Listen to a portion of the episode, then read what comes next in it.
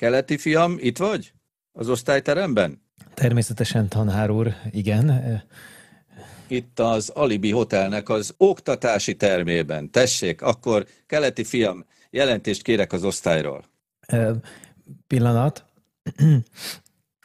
Tisztelettel jelentem a tanár úrnak, hogy hogy az osztály kezd összegyűlni, még nem látok mindenkit, de én mindenkit bepingeltem a tanterembe, akit tudtam, és a felvételt pedig elindítottam, és itt van egy doboz kréta. Én is jelentkezem, Oszi vagyok. Jó van, jó van. Megosztanám két traumámat az iskolából ezzel a, a jelentkezéssel kapcsolatban. Egyrészt bizonyos órákon, ha azt mondtad, hogy itt vagyok, és nem azt, hogy jelen, akkor leszittak, de fordítva is előfordult. Valamint a testnevelés tanárok szerint az óra végén, amikor azt mondja, hogy egészségetekre, akkor azt kell mondani, hogy köszönöm, és semmiképpen nem azt, hogy köszönöm szépen, mert azt a menzán mondjuk. Tehát a szépennel nekik bajuk van. Hű, én azt hiszem, hogy itt a múlt fog itt nagyon visszaköszönni ezekben a történetekben. Artur, neked vannak ilyen nyomasztó emlékeid? Nem tudom, nekem nem lehetnek nyomasztó emlékeim, azt mondták. A digitális világról érthetően. Ez a Postmodem.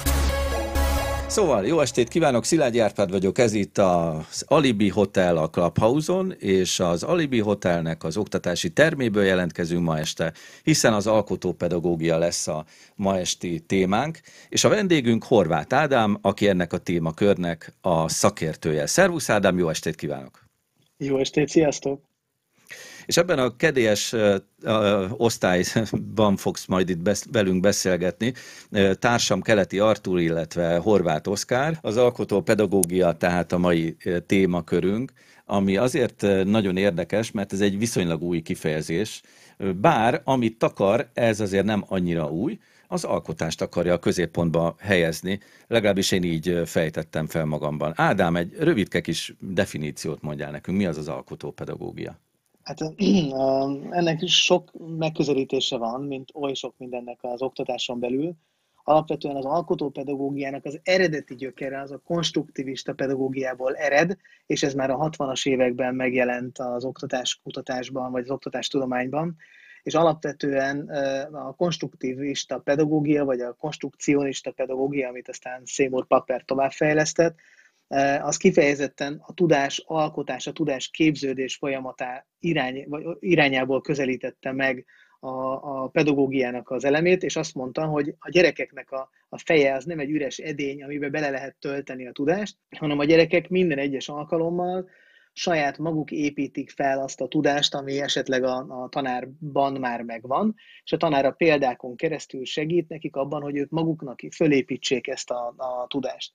Az alkotó pedagógia az annyiban megy tovább, hogy követve Seymour Papertnek a, a fogalommagyarázatát, azt mondta ugyanis Seymour Papert, aki egyébként a Lego Mindstormsnak is a névadója, és az MIT-n az egyik legtöbbet a robotikával foglalkozó, az oktatásban a robotikával foglalkozó kutató volt, hogy ez a tudásépítési folyamat, a tudás alkotási folyamat, ez könnyebben megy végbe akkor, hogyha a gyerekek maguk is alkotnak közben valamit. Nem csak absztrakt fogalmakkal foglalkoznak, hanem fizikailag is létrehoznak egy olyan dolgot, aminek a létrehozásához szükséges annak a tudásnak a megkonstruálása, amiről egyébként az a pedagógiai folyamat szólt. Nem biztos, hogy pont erre vágytál így este 8 órakor, Árpi, hogy ilyenekről beszéljünk, de, de talán ez az a, a definíció, ami az alkotópedagógiát a leginkább lefedi, de aztán gondolom lesz még arra lehetőség, hogy ezt jobban is kifejtsem.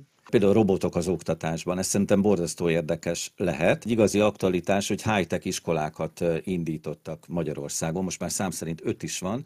Ádámnak például a Hévíz Györki általános iskolában van referenciája most már high-tech suli üzletágban, de beszélhetünk majd az élmény alapú oktatásról. Én egy kicsit szeretnék a poroszos oktatásról is beszélgetni, azon kívül, hogy mindenféle eszközöket vonnak be az oktatás világába, mint holografikus kijelzőt, vagy kiterjesztett valóságot. Úgyhogy ezzel kapcsolatban lehet készülni kérdésekkel a közönség soraiban.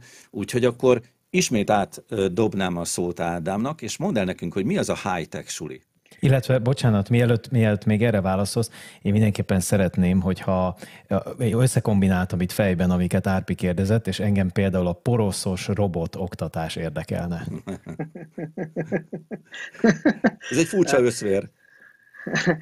A, a, a robotok igazából nem is tudnak máshogy viselkedni, mint, mint poroszos módon, tehát ők, ők végrehajtanak utasításokat, és talán ez az egyik legfontosabb tulajdonságuk, hogy saját akaratuk nem nagyon van, és azt hajtják végre, amit az ember kitalál előre egy adott szabályrendszer mentén, és természetesen néha ez úgy tűnik, mintha a robotoknak lenne saját személyiségük, de ez is mind előre beprogramozott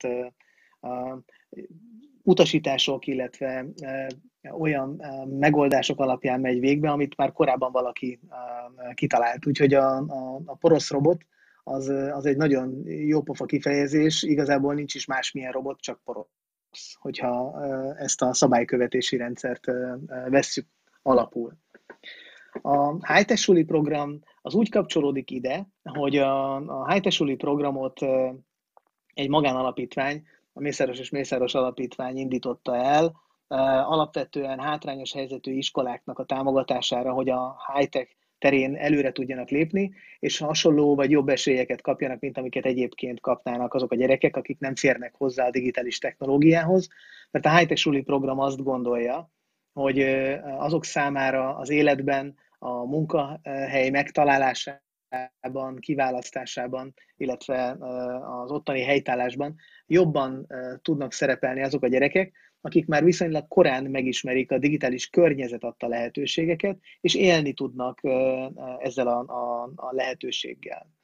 És a high program úgy kapcsolódik össze a, a porosz robotokkal, vagy bármilyen egyéb robottal, meg az alkotópedagógiával, hogy a high program keretében nem csak laptopokat, interaktív panelt kapnak az iskolák, és nem csak robotokat, Lego robotokat, hanem mikrokontrollereket, mikrobiteket, illetve Raspberry Pi-okat, valamint, és ez talán az egyik kulcsa ennek az alkotópedagógiai folyamatnak, 3D nyomtatókat is. És a 3D nyomtatóknak a bevonásával a tanulók képesek kvázi a semmiből, a digitális semmiből analóg valamit létrehozni, ami egy hatalmas élmény, egyébként nem csak gyerekeknek, hanem felnőtteknek is, és megélik ezzel azt, hogy, hogy ők kvázi szuperhősök, a semmiből hoztak létre dolgokat, amiket lehet használni. Egyébként ennek a folyamatnak a, a keretében magukat a 3D-s modelleket is ők tervezik meg, perspektívát, számolást, mérnöki megközelítést kénytelenek tanulni, hiszen anélkül nem jutnának el az, az eredményig. Eközben egymással megosztják, hogy nekem ezt így sikerült, úgy mélyítettem el, így kapcsoltam össze. Ez rengeteg digitális kompetenciát fejleszt egyszerre. Az ismeretszerzés, a, a kreatív probléma megoldás, a, a digitális eszközök használata.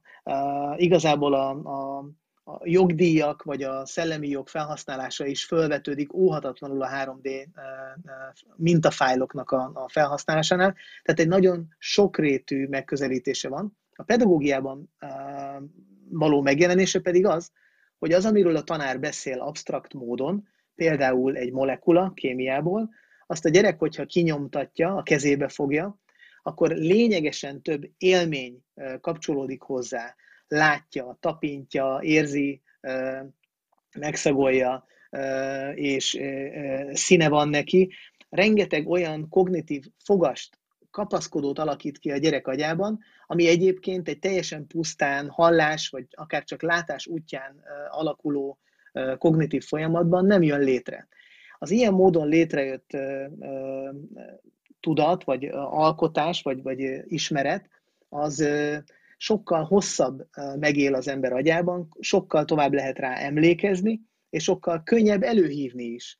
Egészen más dolgok kapcsán is előjut, elő, el, eszünkbe jut. Ez, ez egy ilyen pruszti folyamat gyakorlatilag, mint az eltűnt idő nyomában, hogy mindenről valami eszünkbe jut, de minél több élményünk van, annál több mindenről tud több dolog eszünkbe jutni, ez így most nagyon furcsán hangozhat, de azok a gyerekek, akik azokat a dolgokat, amikről hallanak, azt létre is hozzák fizikailag, sokkal több mindennel tudják kapcsolatba hozni, és ez a kreativitásnak az egyik alapja. sokkal többre fogja tudni használni a Pitagoras törvényét akkor, hogyha ez alapján már épített valamit a, a, a valóságban, mert akkor, hogyha ránéz egy buszmegállóra, vagy egy kockakőre, akkor is össze fogja tudni kapcsolni a Pitagoras törvényel, vagy tálesztétellel, vagy bármilyen egyéb geometriai, fizikai jelenséggel ezeket az őket körülvevő dolgokat. Úgyhogy ez már így átvisz minket az élmény pedagógiába is, és még számtalan egyéb aspektusa is megjelenik az alkotópedagógiának, többek között ilyen módon a high programon belül is. Köszönjük szépen, Ádám, hogy összefoglaltad röviden. Én most egy kis helyzetjelentést adok magamról, mert itt közben én egy élő kísérletet hajtottam végre, kicsit a hát ha nem is élménypedagógia, mert eléggé nyomasztó volt számomra, de kikísérleteztem, hogy hogyan lehet élőadás közben SIM-kártyát cserélni az iPhone készülékbe, és jelentem tisztelettel sikerült, úgyhogy most innentől kezdve minden igaz, már teljesen stabil kapcsolattal leszek itt jelen. Artur, Oszkár, nektek közben valamilyen kérdésetek merült fel a, az alkotó pedagógiával kapcsolatban? Nem, nekem csak az jutott eszembe, hogy te azáltal, hogy a SIM-kártyát élőben kicserélted a, a rendszerben, így valójában csináltál egy analóg valamiből egy digitális semmit. Igen. Én azt gondolnám, hogy haladjunk egy kicsit tovább abba az irányba, ami nagyon jól kézzelfogható ebben a digitális oktatásban, ami egyébként bő egy éve nagyon sokak fejében ez összekapcsolódik a járványal. Tehát, hogy azért van digitális oktatás, mert itt van ez a pandémia. Azért ennek jóval korábbi előzményei vannak már, hiszen éppen Ádám az, aki ezt már sok év óta követi mindenféle nemzetközi konferenciákon, kiállításokon, és módszertani leírásokban is. Tehát ugye ebből a következtethetünk arra is, hogy a járvány után is velünk marad a digitális oktatás. Leginkább erre lehet következtetni. Az egyik kollégánk, Mart Lampere, aki Észtországban a Tallini Egyetemnek az egyik tanszékvezetője és a digitális oktatás kutató, ő egyébként azt mondta ezzel kapcsolatosan, hogy a, a pandémia az nem elősegítette a digitális oktatás elterjedését, hanem felhívta a problémákra a figyelmet. A konnektivitás, a, a, a kapcsolat, az otthoni eszközöknek a használata, a meglévő kompetenciák, a szükséges tananyagoknak a, a köre, a, a online a oktatást támogató platformoknak a kezelése, ezek mind olyan problémák, amikkel nem találkoztunk egészen addig, amíg a pandémia miatt nem indult el élesben a digitális oktatás. Ebben az időszakban azonban rengeteget tanultunk az iskolák, a szülők és a gyerekek is arról, hogy hogyan lehet együttműködni egy olyan közegben, aminek nincsenek falai, nem egységesek a padok, a tanár nem egy olyan központi fókuszában van a teremnek, amiből a hátsó sorban lévő mozgásból is tudja, hogy mikor eszik valaki a padból. Egészen átalakult a tanulásnak a tere. És ez az átalakulás, ez új szabályokat is hozott, új közösségi és szociális együttműködési szabályokat kellett kitalálni. A digitális oktatás a virtuális teremben ugyanis egészen máshogy működik, mint egy hagyományos tanteremben. Bele sem gondolunk sokszor, hogy az, hogy valaki egy teremben ül 30 gyerekkel, az mennyi egymásra rétegződő szabálynak a kölcsönös elfogadására épül. Nem beszélek, amíg a többiek beszélnek. Megvárom, amíg befejezi. Jelentkezem. És ez adott térben és egy adott légtérben való kommunikációnak a szabályait adja meg. Na most ez a digitális oktatás során teljesen máshogy működik, és ezeket nulláról újra kellett tanulni. Ennél ez, ez, ez egyfajta hozadéka lehet majd a, a későbbieknek. Ennél sokkal fontosabb talán az, hogy a hagyományos oktatás során a 45 percre szabott óráknak uh, volt egy adott ritmusa, amelyeket a szünetek megszakítottak. Ez a digitális oktatásban nem tudott ugyanilyen módon megjelenni, uh, és egyáltalán a 45 perces tagolás az ebben a formában akkor, hogyha a tanár nem tud 30 gyerekkel egyforma minőségű kapcsolatot fenntartani, már pedig ez lehetetlen egy teljesen online környezetben, akkor óhatatlanul is felhívja azt az igényt, hogy sokkal hatékonyabb lenne, hogyha 15 percet tudnék 10 gyerekkel foglalkozni, és utána pedig a további még egyszer 15-ben, még egyszer 15-ben a többi 10-zel. De addig mit csináljon a maradék 20 gyerek? Hát nekik valamilyen feladatot kell adni, és ez a fajta differenciálás, az online virtuális együttműködés és az online valós idejű együttműködés az egymást is elkezdte felváltani, illetve egymás mellett megjelent, ami egy új hozadék. Ezt nem lehet normál tanteremben megcsinálni, viszont egy digitális környezetben adja magát a lehetőség, hogy még egy gyerek csoport valamilyen online feladatot megold, utána jár valaminek, addig én egy szűkebb körrel az ő problémáikról beszélek. Megnézem azt, hogy mit nem értenek. Hogyha látszik az előtte kitöltött kahútos feladatsorukon, hogy bizonyos feladatokra tipikusan rossz választottak, tehát ez egyébként is egy jellemző dolog, hogy a gyerekek nem random rossz válaszokat szoktak adni, hanem egy bizonyos rossz választ, mert rossz következtetéssel jutnak egy, egy rossz beidegződés nyomán, akkor pontosan lehet tudni, hogy mi az, amit elrontottak, és mire kell odafigyelni. Ez egy új lehetőség a digitális oktatásban, hogy a tanár gyakorlatilag ki tudja használni jobban az időt, a személyes időt, amit valóban azonos időben tölt a, a gyerekekkel, miközben a többiek pedig gyakorolnak, elmélyítenek. Ezek a szakaszok eddig az oktatásban egymást követték, míg most párhuzamosíthatóak, és ez lehetővé teszi azt, hogy az oktatásban sokkal jobban használjuk a tanárnak az idejét. A legdrágább erőforrás a köznevelési rendszerben a pedagógus. Az egész köznevelési rendszer költségvetésének a 80%-a bér, amit a pedagógusoknak a bére tesz ki, és ez az erőforrás az, amit nagyon sokszor arra használunk, hogy adminisztráljon, hogy ismétlő kérdéseket tegyen fel, hogy ugyanazt a kérdést feltegye több ezerszer, igaz, hogy más tanulócsoportnak, de azért mégiscsak értelmetlen a kétszer-kettőt a tanárral felsoroltatni mindig egymás után. Ez egy nagyon rossz kihasználása ennek az erőforrásnak. Sokkal fontosabb lenne az, hogy leválasszuk az automatizálható, ismétlődő elemeket, és ezeket a tanár videóban, vagy valamilyen egyéb alkalmazáson keresztül ossza meg a, a gyerekekkel, és arra használjuk a tanárnak az idejét, amire való, a pedagógiára, a gyereknek a megértésének, az aha élménynek, a, a, a támogatására.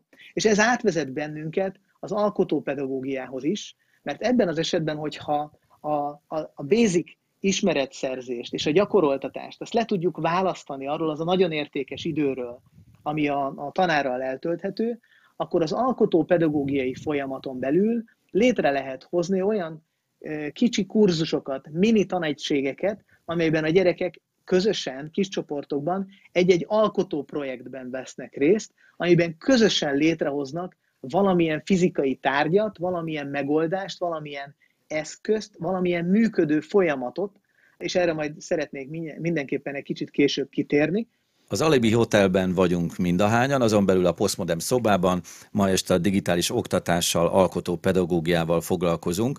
Folytassuk a, a beszélgetést, mégpedig engem nagyon érdekelnének, és akkor ezzel kicsit behozunk egy új témát, hogy a, a robotok hogyan kerülnek az oktatásba. Sokan idegenkednek azért ettől, hogy mit kerestek a robotok az oktatásban. Hát a robotok mindig is voltak az oktatásban, hogyha nagyon szörös szívű szeretnék lenni, hiszen pont erről beszéltem az előbb, hogy a tanárokat is sokszor robotként használtuk, de, de nyilvánvalóan most a kérdés nem erre vonatkozik. És az előbbiekben meg elnézést kérek, csak a mikrofont vagy kamerát látok, akkor olyan, mint hogyha azonnal beszélő, beszélnem kellene, és akkor na, alig lehet lelőni, úgyhogy ezért elnézést kérek mindenkitől. Ami nagyon fontos az az, hogy a, a robotok egy dinamikus elemet jelentenek egy tanulási folyamatban. A robotok sokszor egymás után képesek ugyanazt a dolgot végrehajtani, ami azt jelenti, hogy az algoritmizálás, a folyamatalkotás, a szabályalkotás, és nyilvánvalóan a programozás az megjelenik a robotokon keresztül, és mivel a robotoknak szenzoraik is vannak, meg motorjaik, ezért gyakorlatilag a gyerekek létrehozni, tudnak hozni egy olyan szabályrendszert, amelyben a, a robotnál bizonyos változóknak a, a figyelembevétele esetén a robot reagál a külvilágra, vagy valamilyen típusú információra. Bocsáss meg, hadd kérdezzek valamit. E, lehet olyan variáció, hogy mondjuk a gyerekekkel programoztatjuk a tanárokat? Tehát azt mondjuk, hogy gyerekek, tessék, itt van egy, itt van egy anyag, erről fogunk most tanulni, készítsétek el azt az algoritmust, azt a robotot, azt a nem tudom micsodát, ami majd nektek mondjuk a következő órát fogja tartani, vagy a második felét az órának. E, e, igen, tehát a határozott válasz az az, hogy igen. Ennek a legegyszerűbb módja az, amit Angliában sok helyen használnak, mert ott létezik a programozásnak egy barefoot computing, egy mezitlábas programozás, egy számítógép és eszköz nélküli programozási válfaj, amit az oktatásban sűrűn használnak, főleg testnevelés órán, és ez olyan módon jelenik meg, hogy a gyerekek adott esetben a tanárt vagy egymást bizonyos szabályok szerint kell, hogy a tanterem egyik végéből, vagy a tornaterem egyik végéből a másik végébe átvezessék, akadályokat küzdjenek le vele, és ez nagyon vicces szokott lenni, hogyha ez mondjuk éppen a, a tanárral történik. Általában matematikai sorozatokat vagy műveleteket végeztetnek el vele, hogy menjél kettőt előre, hármat vissza, de össze kell vonnia ezeket a műveleteket, és akkor pontosan tudnia kell, hogy akkor egyet kell hátralépnie, és ezt, hogyha eltéveszti, akkor kacagnak a, a diákok. Nyilván ez a legegyszerűbb verziója annak, hogy kvázi programozzuk a, a tanárt, és te gondolom nem is pont erre kérdeztél rá.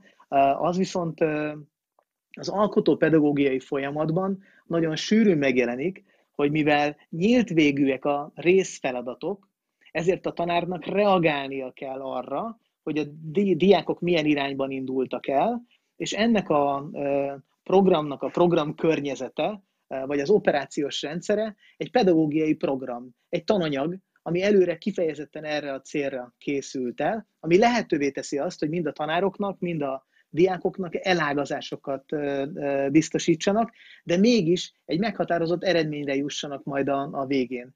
Mi a Makerspace-nél pont ilyen programcsomagokat, ilyen tartalmakat, oktatási egységeket állítunk elő, de a lényege ennek az, hogy a, a, a gyerekek közben megtapasztalják azt, hogy mi van akkor, hogyha hibát vét a folyamatban. Hogyan lehet ezt újra programozni. Az ismétlésen, a hibázáson keresztül jelenik meg a kreativitásnak a lehetősége is, mert abban az esetben, hogyha a hagyományos pedagógiában a hibát bünteti a pedagógus, hogy nem jó a megoldásod, akkor nem fogja még egyszer megkísérelni, nem próbál ki egy másik lehetőséget.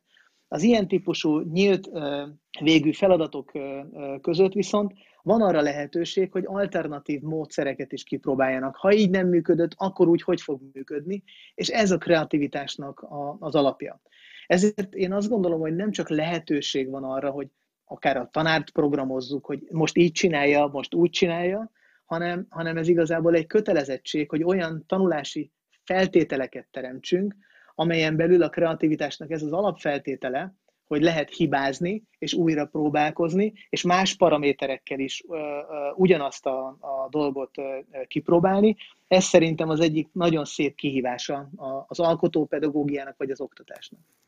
Horváth Ádám, a Makerspace pedagógia igazgatója a vendégünk itt a Postmodern szobában. Lehet tőle kérdezni, lehet hozzászólni. Az előbb a hagyományos oktatást említetted, és ezzel kapcsolatban van egy régóta visszatérő kifejezés, ez a poroszos oktatás, ami szerintem eléggé megosztó, mert az emberek egy része, hát nincsen valami jó véleménnyel a poroszos oktatásról, másik része meg hát ebben látja az alapértékeket, amire építeni kell. Megkérdezhetem, Ádám, hogy te mit gondolsz a poroszos oktatásról, meg az eddigi hagyományos felfogású pedagógiáról? Alapvetően azt, hogy azt lehet jól is, meg rosszul is csinálni, és nem attól rossz egy oktatás, hogy hagyományos vagy poroszos, hanem attól, hogyha rosszul van összerakva, és nem ad terepet a tanulónak a valódi tanulási folyamatra, hanem csak magolást, vagy, vagy egyéb ilyen rögzítést, vagy egy ilyen kényszeres hiba elkerülési folyamatot indít el. Bebiflázást, tan- ugye? Igen, és hogy a tanuló azért tanul, hogy ne büntessék meg. Ez az a jelenség, hogy én tudom, hogy az Augsburgi csata az 955-ben volt, de egyrészt nem tudom, hogy ezt miért tudom, másrészt soha életemben nem használtam. Igen, bár én ugye ezt azzal szoktam kiegészíteni, hogy mondjuk megkérdezed a, a Google asszisztensedet, hogy mikor volt az első pun háború, és azonnal megmondja, de ugye ebben nem ez az érdekes, hanem az, hogy tudtad, hogy volt pun háború, meg az, hogy nem egy volt, hanem több is, mert különben nem lenne értelme annak, hogy az elsőre kérdezel rá. Tehát a, a poroszos oktatásnak és általában az oktatásnak az az alapfeladata, hogy alapműveltséget és alapismereteket nagy mennyiségben átadjon, az nem szűnik meg. Tehát az, az továbbra is egy nagyon fontos dolog, és ez egy igenis egy tehertétel. Tehát ezzel igenis meg kell szenvedni, vagy legalábbis valamilyen úton, módon. Ez egy, ez egy munkafolyamat, amikor az ember utána jár dolgoknak, és elmélyül benne. És az a másik kérdés, hogy ezt hogyan lehet elmélyíteni, hogyan lehet ezt gyakorol, gyakorlás közben alkalmazható tudássá formálni. Önmagában egy ilyen ismeretnek semmilyen jelentősége nincs, hogyha nem tudom összekötni más dolgokkal, és nem tudok ebből valamilyen következtetést levonni. Tehát a pedagógiai folyamatnak nem az az izgalmas része, hogy nagy mennyiségű ismeret halmazt egymástól függetlenül átad, és ezt egy ilyen rövid távú memóriába bele kényszeríti a, a gyerekeknél, hanem hogyha megtanítja a gyerekeket ezt az ismeretkészletet felhasználni. Azért fontos, hogy legyen ilyen alapismeret és alapműveltség, mert aki nem ismer dolgokat, az kérdezni sem tud. Tehát nem tudod megkérdezni, hogy mikor volt az első punháború, hogyha nem tudod, hogy voltak háborúk, vagy hogy kik a punok, vagy hogy miért van, volt-e közöttük valamilyen összetűzés, de ebben gyakorlatilag a, a punháborúk vonatkozásában egészen más dolgok az érdekesek, nem pontosan csak és kizárólag az évszám, hogy ez akkor mikor is történt. Ha jól sejtem, akkor ebben még van tennivaló az iskolákban, tehát Magyarországon meg kiváltképpen. Vagy hogyan látod, Ádám, felkészítik a gyerekeket arra, hogy ezeket a lexikális ismereteket tudják alkalmazni? Nem, alapvetően nem, és ez nem is elsősorban a pedagógusoknak a, a, a hibája vagy problémája. A, a pedagógusok arra ké, készítenek fel, ami a legoptimálisabb a gyereknek. És a gyerek számára a tanulásról is, is folyamaton belül a következő lépés az a következő felvételi. Tehát vagy a középiskolai felvételi, vagy az egyetemi felvételi. Ezért a tanárok az energiáikat arra optimalizálják, hogy ezekre a felvételikre készítsenek fel. És ennek a felvételinek a megugrásához e, rövid távon bizonyos mennyiségű ismeretet kell a leghatékonyabban tudnod, úgy, hogy ezt bizonyos 40-45 perces, 50 perces etapokban ki tud magadból így szórni, akkor, amikor kérdezik. Az, hogy utána is emlékszel rá, vagy előtte, az teljesen irreleváns ebből a, a, a szempontból. Ez persze nem magyar probléma, ez más országokban is probléma, hogy hogyan lehet átállni egy olyan típusú oktatásra, amelyen belül megjelenik az, hogy a, a, a gyerek ezt a későbbiekben is tudja használni, hogy ez elvezete valamilyen megértéshez, hogy ez a kreativitását fokozza-e. Csak ezek nagyon nehezen mérhető elemek, bár vannak azért erre is mérő eszközök, és, és ezért ez igazából, ez a folyamat zajlik most egy csomó országban, hogy hogyan térünk át, hogyan egészítjük ki a lexikális ismereteket a, az egyéb, a kompetenciáknak a meglétét mérő eszközökkel, és azoknak a fejlesztését szolgáló eszközökkel. Szóval, amit én itt fölírtam magamnak, hogy poroszos oktatás, kötőjel, élmény alapú oktatás, egy kicsit is szembe szembeállítva egymással ezt a két fogalmat. Ha jól értelek, akkor ennek a kettőnek egy jó egyensúlyát kellene megtalálni a, a jövőben, annak érdekében, hogy az oktatási rendszerből a gyerekek úgy jöjjenek ki, hogy legyen is ismeret halmaz a fejükben, és azt tudják is használni. Az a helyzet, hogy, hogy önmagában még ez sem lenne elegendő. Mára, tehát ugye a 21. század közepére, ugye többször is megkaptam már azt a kritikát, amikor a 21. századi készségekről beszéltem, hogy miért beszélek 2021-ben 21. századi készségek fejlesztéséről, már a harmadik évtizedét tapossuk a 21. századnak, most már a 22. századot kellene valamilyen úton, módon előrevetíteni, úgyhogy valójában az általad említett lexikális ismeretek és az ezt felhasználni képes, vagy képesítevő kompetenciák mellett megjelenik a digitális kornak egy sajátossága is, ami egy új elem az oktatáson belül. Ez pedig az, hogy nem hozzáférni nehéz az ismeretekhez, hanem kiválasztani azokat, megtalálni a megfelelő ismeretet. 30 évvel ezelőtt iszonyú nehéz volt megtalálni egy adott ismeretet, most pedig iszonyú nehéz kiválasztani a rengeteg ismeret közül, amihez egyébként hozzáférünk. Ez teljesen más kompetenciákat és teljesen más hozzáállást feltételez a tanulás során is azok a gyerekek, akik úgy jutnak hozzá a tanártól ismeretekhez, hogy ez benne van a tankönyvben, hogy ezt a tanár elmondja, azokban nem fejlődik ki a kritikai szemlélet, nem fejlődik ki a kritikai kompetencia, vagy a kritikus gondolkodás, ami azért nagyon problémás, mert gyakorlatilag arra a feltételezésre épül, hogy minden igaz, amit mi valaha hallottunk, mert az iskolában soha nem találkozunk olyan elemmel, amit kétségbe kellene vonni. A tankönyvbe szerkesztett ismeretek, azok rengetegszer több ezer ember által validált ismeretek. Úgy vannak elrendezve, hogy azokat könnyű legyen megérteni, hiszen úgy következnek egymás után, hogy egymásra épülnek. A matematikából nem a másodfokú egyenletekkel kezdünk, hanem az alapfogalmakkal, az alapszám ismeretekkel. És ezek egymásra épülnek. A valóságban viszont nem így néz ki. Amikor a gyerek a munkahelyén majd később találkozik egy problémával, ott senki nem lesz majd, aki a kezében nyom egy könyvet, hogy ebben minden le van írva, ezt olvasd el, és akkor tudni fogod. És ez a könyv egészen biztos nem lesz úgy megszerkesztve, hogy, hogy sorban arra épüljön, amit a gyerek már korábban tanult. Ezért a tanítási folyamat során az iskolában kell arra fölkészíteni a gyerekeket, hogy képes legyen azonnal reagálni, megváltoztatni a folyamatot, kipróbálni valamit, és hogyha nem megy, akkor visszatérni, és, és újra megpróbálni, illetve képesnek kell lennie olyan módon ismeretet szerezni, amit korábban az iskola tiltott. Az iskola azt mondja, hogy ne kérdezd meg a melletted ülőt a dolgozat közben. A munkahelyeden meg azt mondják, hogy, hogy miért nem kérdezed meg a, a másik csávót, ő már régóta ezt csinálja. És, és ezt lehetne sorolni ezeket a különbségeket. Maga az ismeret szerzésének a, a metódusa az alapvetően megváltozott, és ezt az iskolának is le kell képeznie. Gyakorlatilag ez azt jelenti, ami, ahova már az észtek el is jutottak, akik azt mondják, hogy a tankönyv, mint olyan, az ellentétes a tanítás céljaival, mert bele van írva minden. Miközben a tanulásnak, a tanításnak a célja az az, hogy te ne csak megtanuld azt, amit kapsz, hanem előtte találd is meg, választ ki. És ezt a folyamatot már nagyon picikortól el kell kezdeni, tehát nem szabad készen adni nekik az ismereteket, hanem problémákat kell adni a gyerekeknek, és a problémákhoz nekik maguknak kell megkeresni a megfelelő ismeretet, hogy azt majd tudják alkalmazni, mert ez a folyamat már önmagában a tanulásnak a része, és hogyha ezt valaki jól csinálja, akkor nem lesz a számára kihívás, hogy mondjuk elutasítsa a hamis SMS üzeneteket a érkezett csomagról, vagy az, hogy egyáltalán el tudja dönteni, hogy az őt körülvevő világból megérkezett információ közül mi az igaz, és mi a, a, a nem igaz. Ha lecsupaszítjuk az öldöklést meg a vért mondjuk az Assassin's Creed nevezetű játékról, amit lehet, hogy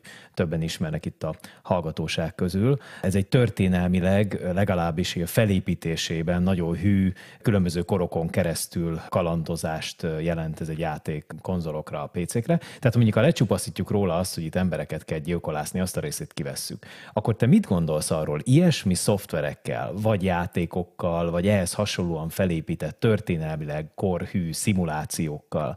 Szerinted lehetne jobban fejleszteni a, a gyerekeknek a valamilyen képességét, vagy egyáltalán az érdeklődését, vagy azt, hogy az információt jobban eltárolják, esetleg jobban rendszerezzék a, a fejükben, vagy akár hogy ösztönözzék magukat arra, hogy, hogy, hogy, hogy érdeklődjenek a, a, a dolgok iránt, vagy ez egy, vagy ez egy rossz, rossz szál, és csak nem tudom, a bennem lakó nerd meg gamer jön elő belőlem, hogy milyen jó lett volna, hogyha én gyerek gyerekkoromban ilyenekkel játszhattam volna a suliban. Nem, szerintem ez egy alapvetően jó megközelítés, és nem véletlenül lettek kitalálva ezek a játékok. Végtelenül a, optimalizálva vannak arra, hogy a gyerekeket minél hosszabb ideig bent tartsák ebben a játék folyamatban, vagy hát nem csak gyerekeket, hanem a játékos kedvű felnőtteket is. Tehát én is végtelen mennyiségű gyógynövénynek a nevét tanultam meg a Witcher 3-ból, de hogy, hogy, hogy azt gondolom, hogy hogy ez önmagában egyedül nem alkalmas a, a, az ismereteknek és a készségeknek az átadására. Ezek a világok, vagy ezek a 3D-s animációval megáldott, de egy, egy nagyon szűk kontrolleren keresztül megtapasztalható világok, ezek nagyon korlátozott dologra alkalmasak. Tehát a Red Dead Redemption-nön keresztül nem fogunk tudni megtanulni lovagolni, akármennyit is, akár hány órát törtünk a e, nyerekben. És, e, és ehhez kell ülni egy lóra, ténylegesen. És ez igaz gyakorlatilag a, a, az összes olyan e, dologra, ami egyébként a tanulás, tanítási folyamatnak bizonyos szempontból a része. Absztrakt dolgokat át lehet adni, és meg lehet tanítani, élvezhetővé lehet tenni a gyerekek számára, de azért ez egy vérverejtéges és izzadságos feladat, a, a, az egyébként szükséges alapismereteknek egy nagyon nagy részét belegyömöszölni ilyen típusú játékokba. Erre sokszor nincs is szükség, és a, a, alapvetően ezek nem is alkalmasak arra, hogy a taktilis, finom motoros mozgás, a csoportos együttműködés az egymás közötti személyes interakciónak a, a fejlesztését szolgálják. Tehát alapvetően azt gondolom, és azt gondoljuk a, a Makerspace-nél is, hogy a, a digitális világ az arra, arra kell, hogy lehetőséget teremtsen, hogy az emberek még emberibbé tudjanak válni. A, nem, nem a digitalizációban kell legyőznünk, és gyorsabbnak lennünk egy másik robotnál, vagy erősebbnek lenni nála, hanem, hanem kreatívabbnak, kíváncsinak lenni. Ezeket bizonyos mértékig az ilyen típusú szerepjátékok tudják segíteni, de ennél sokkal fontosabb az, hogy a valóságban együtt létrehozzunk valamit, ami még nem volt, és, és egy olyan alkotópedagóg, egy műhelybe be tudjunk menni, 3D-ben nyomtatni, lézervágni, megoldani problémát, megforrasztani, rátenni egy mikrokontrollert, és itt ragadnám meg azt a lehetőséget, hogy hogy föltegyem a kérdést, hogy van-e valakinek kérdése azzal kapcsolatosan, hogy mi a szerepe a mikrokontrollereknek az oktatáson belül. Hát nekem például abszolút van ilyen kérdésem, mert nem, egyáltalán nem tudom, hogy mire lehet használni. Azt tudom már, mert elmondtad, hogy a high-tech sulikba mikrokontrollereket is telepített, meg, meg robotokat is, arról, arról ugye már volt szó, meg mindenféle más kütyüket. Ebből kirajzolódhat egy kép, hogy a jövő tanterme, a jövő sulia másképpen fog kinézni, mint a jelenlegi. Igen, a mikrokontrollerek azok valójában a, a, a motorok nélküli robotok, ezek mini számítógépek, vagy mini olyan eszközök, lapkák, nyomtatott áramkör, amin bizonyos perifériák rá vannak készítve, és ami programozható, vagy önmagában, vagy pedig egy számítógépen keresztül. Ezek közül a Microbit vagy a Raspberry a leginkább elterjedt mikrokontroller, de számtalan verziója létezik ezeknek. Ezeket általában Scratchben, Pythonban, vagy valamilyen programozási nyelven, de sokszor nagyon egyszerű grafikus környezetben lehet programozni. És ezek lehetővé teszik azt, ami, ami a velünk élő múltnak a, a gyakorlata volt az iskolában, nem tudom mennyire emlékeztek, de a technika órán nekünk miket kellett csinálni. Ugye akkor még nem volt ilyen mértékű egészségfét is, és ezért a, mi az iskolában hamutálat készítettünk a technika órán. És, Na jó. Mi periszkópot csináltunk, én emlékszem. Ugye, Hát igen, igen, kinek a technika tanára mire volt rákattamva, a, a miénk az alapvetően a, a, a dohányzásra. Az a helyzet, hogy hogy, hogy nagyon sok egyéb dolgot is csináltunk, illetve ma is csinálnak a gyerekek, tablókat, kiállítási elemeket, plakátokat, amikre azt a tudást, azt valamilyen úton módon felviszik, amit ők magukban építenek, és ez nagyon fontos, mert ez is egy kreatív folyamat, de ezek a dolgok, akárhogy is nézem, ezek mind egy, mindegyike statikus. Egyszer megcsináltam, és olyan marad. Nem csinál semmit. A mikrokontrollereknek a felhasználásával létre lehet hozni gyakorlatilag működő rendszereket, működő folyamatokat. A, a mikrokontroller képes arra, hogy, hogy az időbeli múlást, különböző egyéb paramétereket, elmozdulást, fényerőt, például mondjuk egy öntözőrendszernél, hogyha este van, akkor meglocsolja a virágot, vagy ha, ha, ha ráteszünk egy páraszenzort, akkor a, a, vagy nedvességszenzort, akkor a, a, a táptalajnak a nedvességtartalma alapján öntözi meg ezt a virágot. Ezáltal a gyerekek létre tudnak hozni olyan rendszer, rendszereket, amiknek van egyfajta szabályozottsága, és ez a szabálynak a, a kereteit azt a gyerek állítja fel. És ennek a szabálynak a létrehozásánál használnia kell azt a tudást, amit természettudományos tárgyakból, vagy akár történelemből elsajátított, és akkor fog működni ez a rendszer. Ez a nehéz benne a pedagógusok számára, hogy hogyan tudnak kialakítani olyan peremfeltételeket, olyan feladatokat, amiknek a megoldása csak akkor valósulhat meg, hogyha ehhez felhasznál külső forrásból, vagy a tananyagon belülről szerzett olyan ismereteket, amiket a tanulónak egy olyan tudássá kell építeni, ami ezt működővé teszi, ezt a, a, a komplex rendszert. És ez, ez az, amivel gyakorlatilag fölkészítjük a gyerekeket a mai, meg a holnapi életre.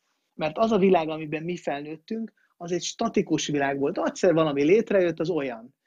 Még az entrópiát sem ismeri a, a, a mikorosztályunk, hiszen a közigazgatásban még a, az amortizáció sem ismert, nem elszámolható, mert amit egyszer létrehoztunk, az, az örökké áll. Persze ez nem igaz, ez csak a, a, virtuálisan igaz, de valójában a dolgok állandóan változnak, és reagálnak a külvilágra.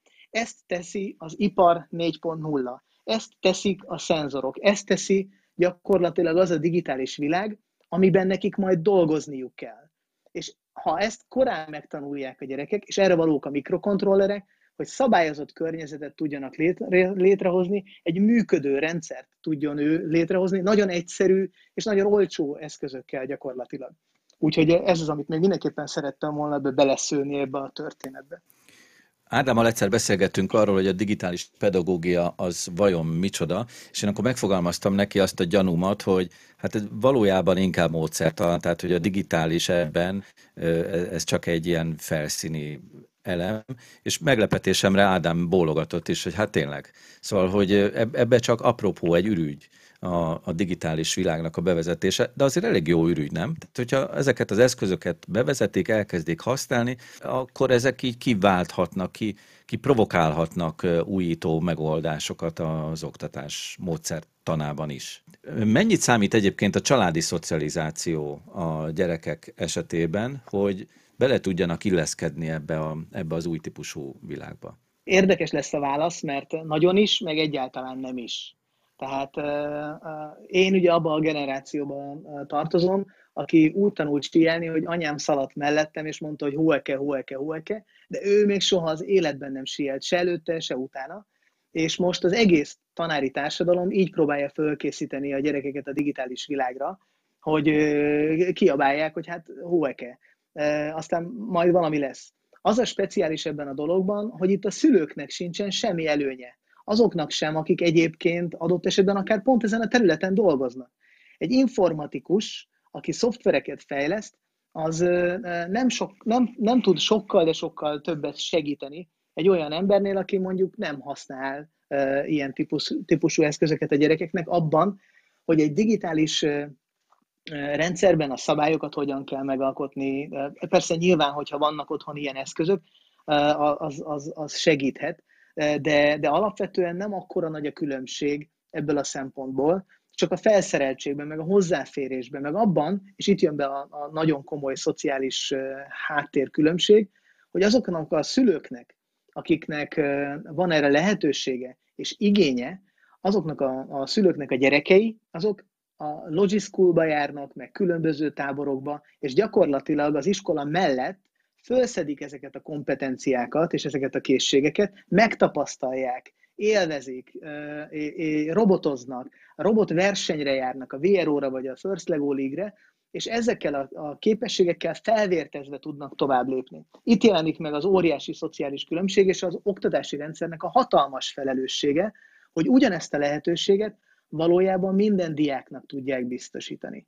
És ez azért, ez, ezért nagyon fontos, hogy például nem olyan régen beszéltünk egy texasi intézmény fenntartóval, aki azt mondta, hogy ott már egy iskolának nincs építési engedélye, anélkül, hogy legyen benne makerspace.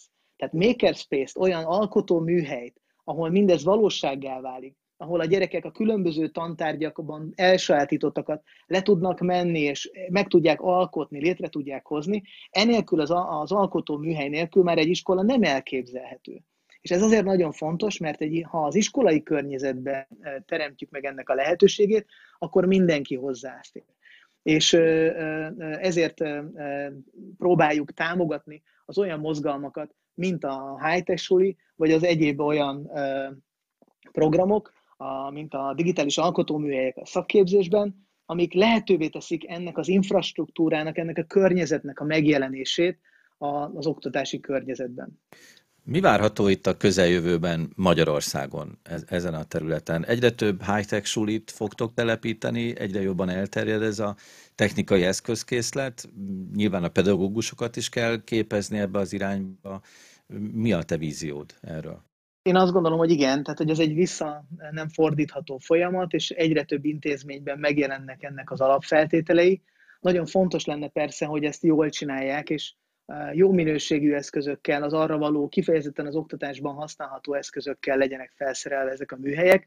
De ami talán még fontosabb, amit te is említettél, hogy a pedagógusokat erre föl kell készíteni, és olyan tananyagokat kell a számukra biztosítani, ami lehetővé teszi azt, hogy az általa ismert tantárgyhoz kötődő ismereteket, ezeket belecsomagolja egy alkotópedagógiai környezetbe. Erre ugyanis korábban nem volt lehetőség, ezt a tanárok nem tanulták a tanárképzésben, hiszen nem volt 3D nyomtató, ezért kell, hogy olyan tananyagokat, foglalkozásokat adjunk a számukra, ami lehetővé teszi azt, hogy aztán ő adott esetben ezt átalakítva, de történetté formálja, bevonza a gyerekeket, mert egyébként csak a sarokban fog állni a 3D nyomtató, nem fogják tudni ezt felhasználni, mindenki nyomtat rajta négy kulcstartót, meg három Star Wars figurát, és utána elmúlik a varázs.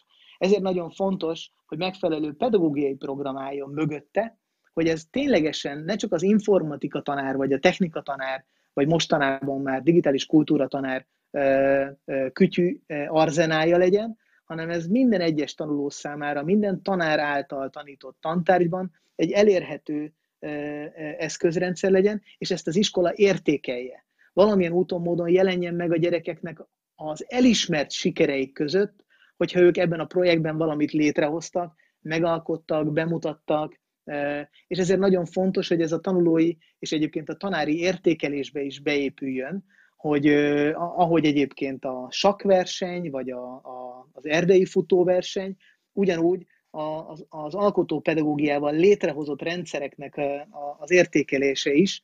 Be kellene, hogy épüljön az oktatási rendszernek a, a kimeneti követelményei közé, és az értékelési rendszerének a elemei közé. Most egyébként a Postmodern szobában vagyunk mindannyian, itt a Clubhouse-nak az Alibi hoteljében, és azt én is hadd promózak annyit, hogy ma este mi a Postmodern című látható rádiós műsornak elkészítettük a, a következő műsorát, ami éppen a digitális oktatásról szól. Úgyhogy ez rövidesen egyébként évfél környékén már elérhető lesz a mi YouTube csatornánkon, youtube.com per postmodem, és az egyik vendégéppen Horváth Ádám, a Makerspace pedagógia igazgatója, de több más pedagógiával foglalkozó szakember is vendég volt a műsorban, úgyhogy majd érdemes lesz belenézni, mert mutatunk érdekes, látványos alkalmazásokat is. Ádám, visszatérhetünk erre, hogy, hogy mi az irány, mi a, mi a jövő milyen műhelyre vagy országra érdemes figyelnünk, ahol olyan igazán iránymutató a, a, ez a fajta fejlesztés, pedagógiai kutatásfejlesztés, vagy, vagy ezeknek a módszereknek az alkalmazása, a kifejlesztése? Törökországra, ahol nem olyan régen jelent meg azzal kapcsolatosan egy hír, hogy minden török iskolában, ez 50 ezer iskolát jelent, lesz makerspace. Lehet figyelni Észtországra, Finnországra, Amerikára, Szingapúra, Kínára, Dél-Koreára. Tehát, hogy azért a világban a, sok olyan ország van, ahol ez a fajta pedagógiai szemléletváltás, a pedagógiai programoknak az átalakítása, ez már zajlik. Közel-keleten nyilvánvalóan. Tehát én azt gondolom, hogy, hogy ebben már nem tudunk kifejezetten úttörőek lenni, de, de az élmezőnyt még el lehetne kapni akkor, hogyha tudnánk hasznosítani az itt meglévő szellemi tudást. Nagyon sok, nagyon jó hazai kezdeményezés van, kicsi startupok, vagy oktatástechnológiai fejlesztők, akik a nemzetközi piacon már meg is mutatták magukat, Többek között egyébként a, a, a postmodernben bemutatott Bukárkic is ilyen, de a Makerspace is. És ezek a, az oktatás technológiai megoldásoknak a, a nemzetközi elterjesztése az, az egy nagyon jó lehetőség. Nagyon fontos lenne, hogy ezek egyébként a hazai tanulók számára is elérhetőek legyenek. Tehát ne külföldön váltsuk meg a, a, a világot, hanem a hazai oktatási, technológiai, innovációs eredmények az itt is elérhetőek legyenek a, a hazai iskolái környezetben. Nagyon nagy a lemaradás? Most őszintén, ami itt tapasztalható Magyarországon. Szemléletben elsősorban igen. Alapvetően az iskoláink azok jól néznek ki, be lehet menni. Ez e, végtelen távolságban vagyunk a, a Föld kétharmadának az iskola rendszeréből, iskola rendszerétől abban a tekintetben, hogy van internet, fűtve vannak a termek, van üveg az ablakon, a tanárok bemennek órát tartani, már amikor éppen nem digitális órarend van, vagy munkarend van, és hogy, hogy ez, egy, ez, egy, ez egy jól működő oktatási rendszer, ami képes lenne széles körben elterjeszteni ilyen típusú pedagógiai innovációt. Itt, itt ennek az igénynek a megjelenése és a, a beépülése az, ami a közeljövőben be kellene, hogy következzen, és akkor gyakorlatilag az élbolyhoz lehetne csatlakozni Magyarországon is. Mik ennek a fő feltételei? Szóval mi, kinek és mit kellene lépnie ahhoz, hogy felzárkózzunk a, a, a fő bolyhoz? Ez nem egyetlen lépéssel valósítható meg. Néhányról már az előbbiekben is beszéltünk.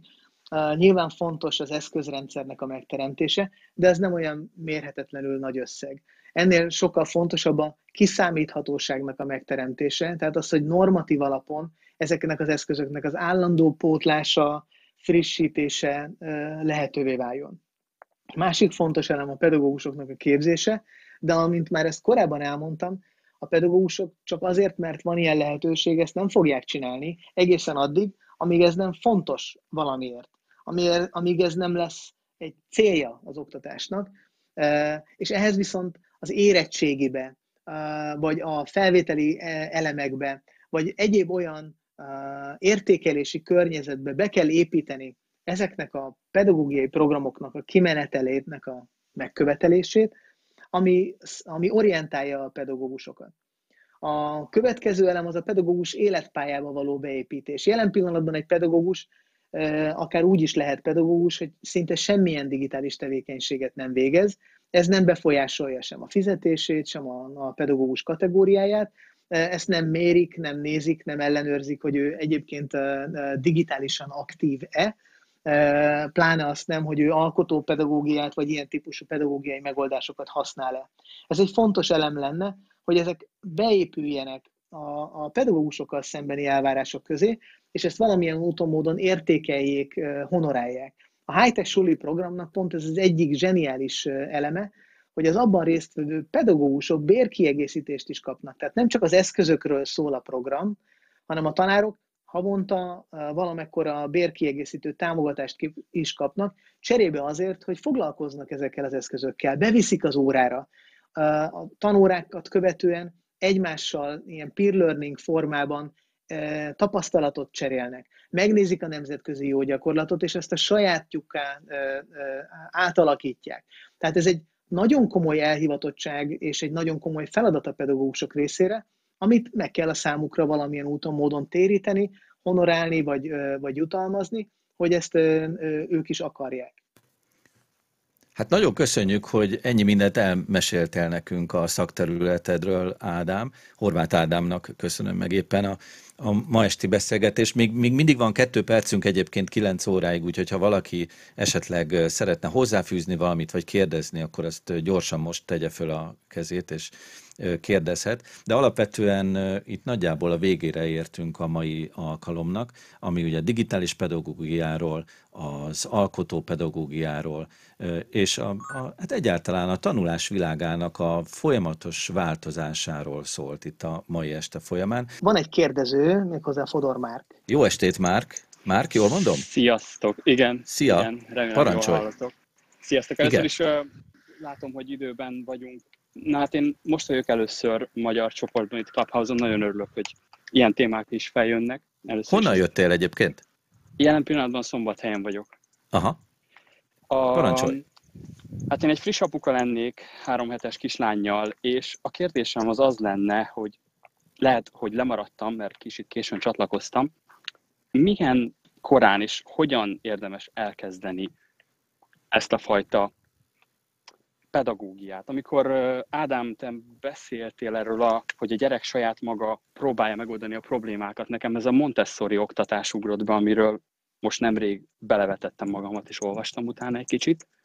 Mennyire, mennyire korán kell elkezdeni egy ilyen irányba való edukációt, hogy, hogy a gyerek ne, az, hogy ne, ne függjön mégsem a, a, a számítógépen, a laptopon, a tableten, de hogy mégis azért érdeklődjön ilyen irányban. Ez lenne a, a kérdésem. Köszönöm. Az óvodának a, a végén már mindenképpen nagyon jó lenne, hogyha napi 10-15 percben találkozna digitális eszközökkel, valamilyen úton, módon megjelenne az, hogy, hogy az irányítása, az interfész használata, az, az, az megjelenne a, a gyereknek a, a megtapasztalt valósága körében, de nyilván nem szabad, hogy órákat ezzel töltsön, és, és ez egy nagyon fontos, hogy korlátokat tudjunk ebben a, a dologban szabni, de, de valójában mire ő hat év múlva iskolás lesz, addigra egyrészt ki tudja, milyen interfészek lesznek, és hogy hogyan alakul át ez a környezet. Sokáig féltettük hogy a gyerekeket attól, hogy mondjuk a, a kotott sugárcsöves monitor elé üljenek, mert az rosszat tesz a szemnek, de a, a gyerekeim már úgy tanultak a kotott sugárcsöves monitorról, hogy azt se tudták, hogy mi az valójában. Tehát, hogy elég gyorsan fejlődik a technológia, hogy ezt előre meg lehessen pontosan mondani. Inkább én azt gondolom, hogy, hogy az a fontos, hogy a tanulási folyamatban ez a digitális környezet szemlélete, ez mindenképpen megjelenjen, hogy az ismeretek ott vannak, el kell őket érni, ki kell választani, döntést kell ez alapján hozni, és létrehozni egy folyamatot, ami ezt az ismeretet, ezt tudással alakítja és, és, és felhasználja. Ebben a pici robotok, az otthoni social partnerek, amik a, a, a robot porszívók mellett nagyon gyorsan meg fognak jelenni a háztartásban, erre úgy is alkalmat adnak majd, megfelelő óvatossággal és az adatvédelemnek a, a figyelembevételével kell alkalmazni ezeket. En, ennél hossza, vagy rövidebben most nem tudok konkrét dolgokat mondani, de annak azért komoly irodalma van már, hogy, hogy ezt hogyan kell csinálni. Nagyon sokan javasolják, például nyelvtanulás szempontjából jelenleg még, hiszen csak így tudjuk használni az ilyen eszközöket, hogy mondjuk ezekkel a személyi asszisztensekkel, digitális asszisztensekkel érdemes beszéltetni a gyereket, vagy hogy dumáljanak, foglalják el egymást. Erről mi a véleményed? Jó irányba visz ez? Érdemes ezt csinálni, vagy esetleg hibát követünk el ezzel, hogyha ilyesmit kérünk a gyerektől, vagy hogyha erre rászoktatjuk? Hát akkor jársz el helyesen, hogyha ezt csinálod, hogyha egyébként a Google-nek vagy az Apple-nek dolgozol, és az a feladatod, hogy fejleszd ezt az algoritmust. Ugyanis az ilyen típusú interakció az jelen pillanatban elsősorban nekik jó. Ezek az algoritmusok még nagyon fejletlenek, és, és alapvetően nagyon kevéssé pontos a visszajelzés, főleg magyar nyelven.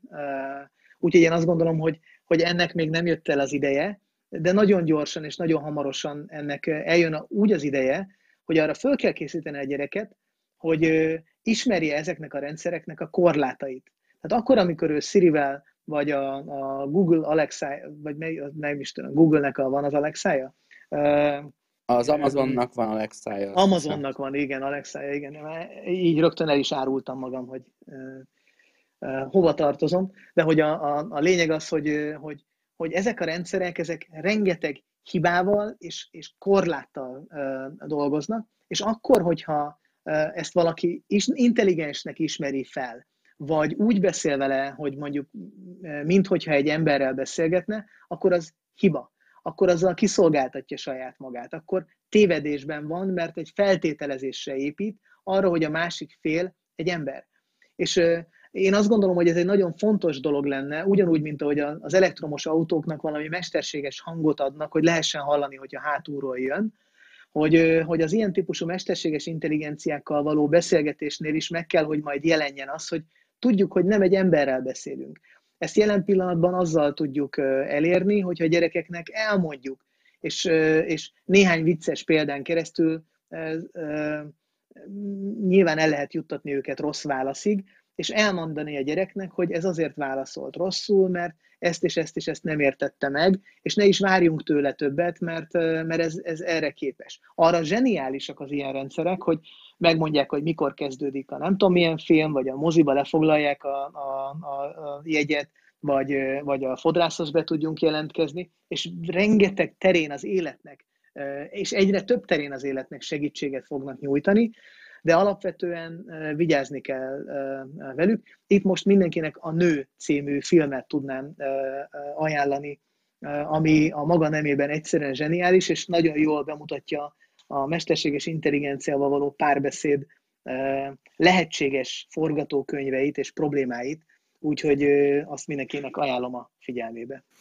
Hát köszönjük szépen Ádám a sok érdekes válaszodat. Én még annyit hadd mondjak el, hogy jövő kedden újra kinyílik a postmodern szoba itt az Alibi Hotelben. Képes Gábor digitális múzeológus lesz majd reményeim és terveink szerint a vendég, akivel főleg a 80-as évekről, de az ő szándékai szerint a 70-es évekről is fogunk majd beszélgetni. Nosztalgiáról, házi számítógépekről, retro kütyükről és, és másokról. Artur, más műsor előzetesünk van? Készülőben van még sok téma, például nagy valószínűséggel előbb-utóbb a vendégeink között üdvözölhetjük Svetelszki Zsuzsát, aki plegykakutató, szociálpszichológus és egyébként nagy tudója annak, hogy a társadalomra milyen hatással van. Sok minden olyan dolog, mint például a Clubhouse, úgyhogy terben van az, hogy vele ilyen dolgokról beszélgetünk, de még sok minden más következik szerintem majd a következő napokban, hetekben, úgyhogy kéretik figyelni majd a ezeket a felületeket, ahol hírt adunk ezekről. Köszönöm szépen, akkor még egyszer nagy köszönet Horváth Oszinak is, illetve Horváth Ádámnak, aki itt a fő előadónk volt, mondhatom így, a mi konferenciatermünkben, vagy tantermünkben a mai este folyamán, és szerintem lesz majd még alkalom, hogy újra és újra visszatérünk az alkotópedagógiára, a digitális oktatásra, remélhetőleg már a, a pandémiás korszak után, amikor már önmagában érdemes lesz arra is figyelni, hogy járvány nélkül is szükséges a digitális oktatás felé haladnunk. Ádám, köszönjük szépen, és akkor mindenkinek nyugodalmas jó éjszakát kívánunk. Köszönöm szépen. Sziasztok! Szia, Ádám! Sziasztok! A digitális világ érdekes. Postmodern.